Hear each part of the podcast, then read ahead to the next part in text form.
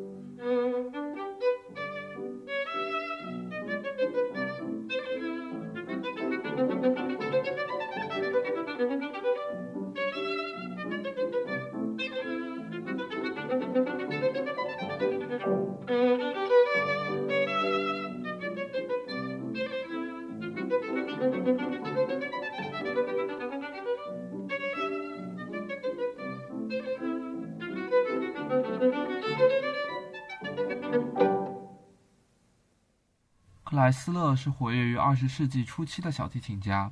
和很多优秀的小提琴家一样，克莱斯勒在很小的时候就展现出了对音乐的天赋。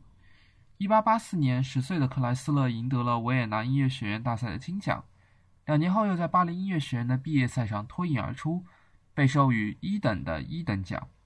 这已经是非常高的荣耀了。师从马赛的经历塑造了他对于情感表达的深刻追求。而在巴黎音乐学院的学习经历，则为之后的演出奠定了良好的基础。接下来我们听到的是专辑当中演绎八小无的一首曲目。对于八小无，恐怕就不必多做介绍。这本来是一首无伴奏小提琴奏鸣曲，在这个版本当中，克莱斯勒加入了钢琴伴奏的元素，倒也别具风味。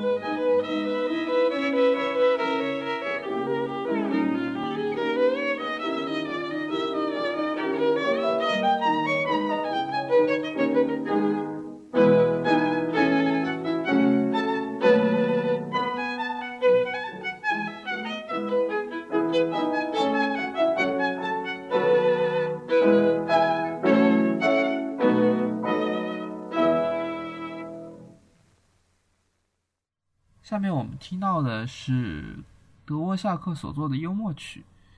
嗯，这个改编版本应该也是我们现在在各种知名小提琴曲集的曲谱上能看到的那个版本。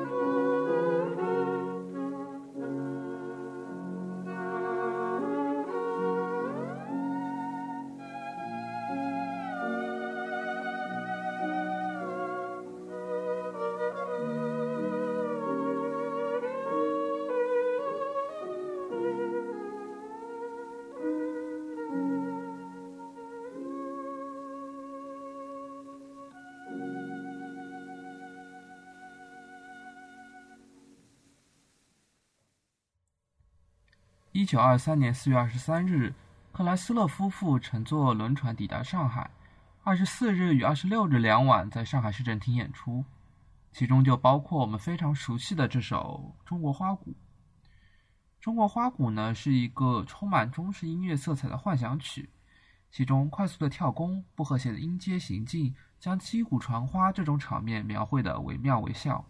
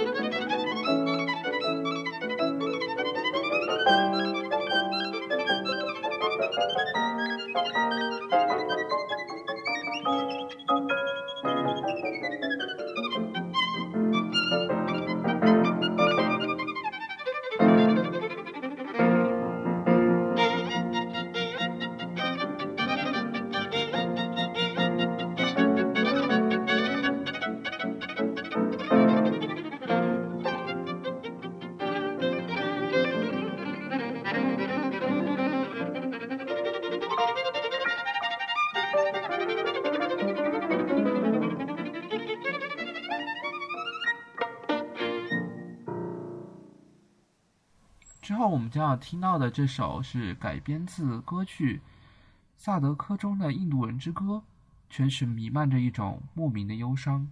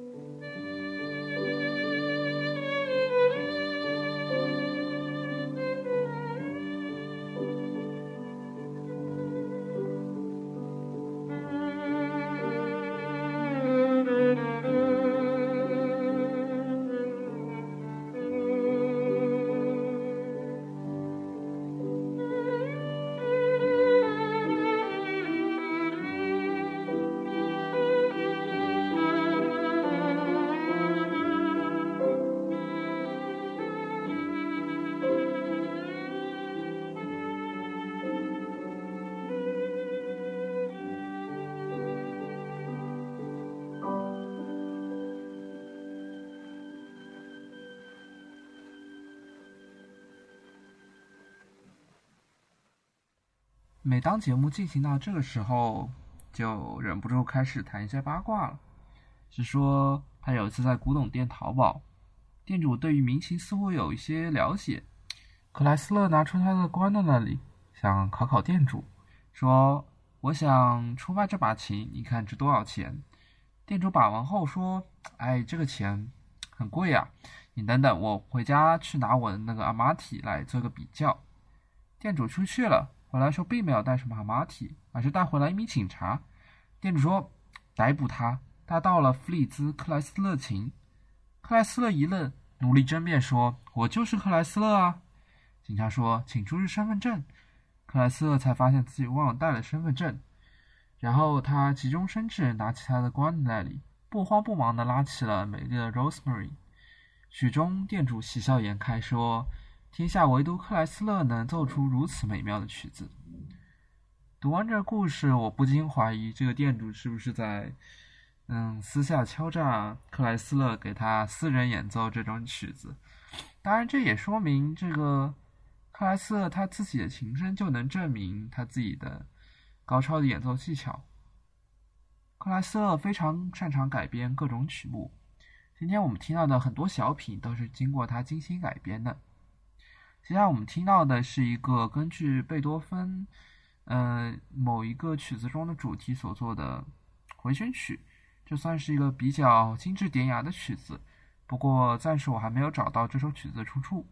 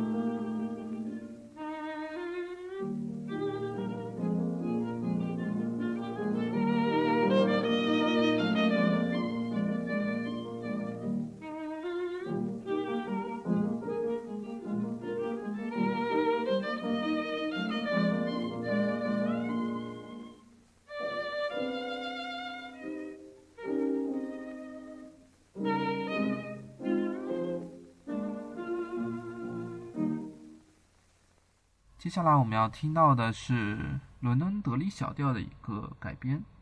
伦敦德里小调是来自北爱尔兰伦敦德里郡的一个小调，嗯，应该是指一个比较小的曲子或者那种民歌的那种感觉，在某些场合中也被作为国歌这样比较严肃的歌曲来使用。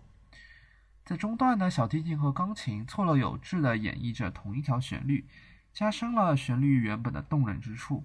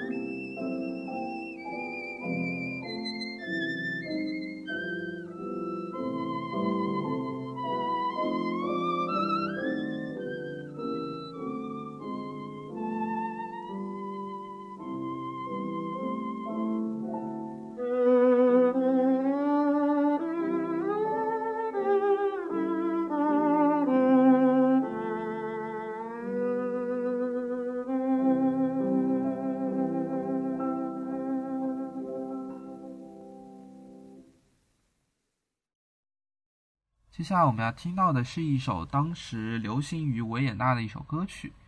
精湛的双音技巧流露出难以言尽的回忆和情愫。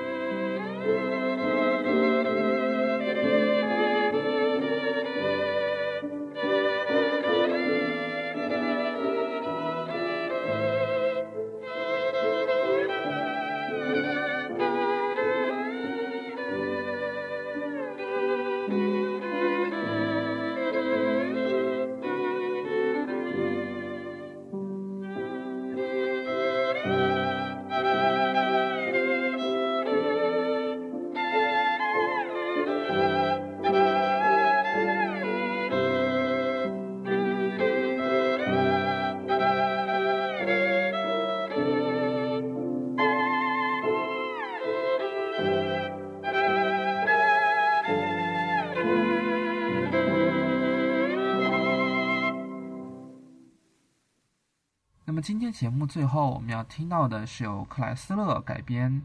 由法雅所作的歌剧中一幕舞曲的改编曲。这一首曲子当中呢，克莱斯勒使用了非常娴熟的连顿弓的技巧。嗯，我们可以从这一期节目中看到，克莱斯勒既是一个好的演奏家，他更是一个好的改编家，他能够将很多。曲子从在不同乐器或者乃至一些声乐上的曲子，把它改编成脍炙人口、嗯非常动听的小提琴曲，这也是留给现世世人的一笔宝贵的遗产。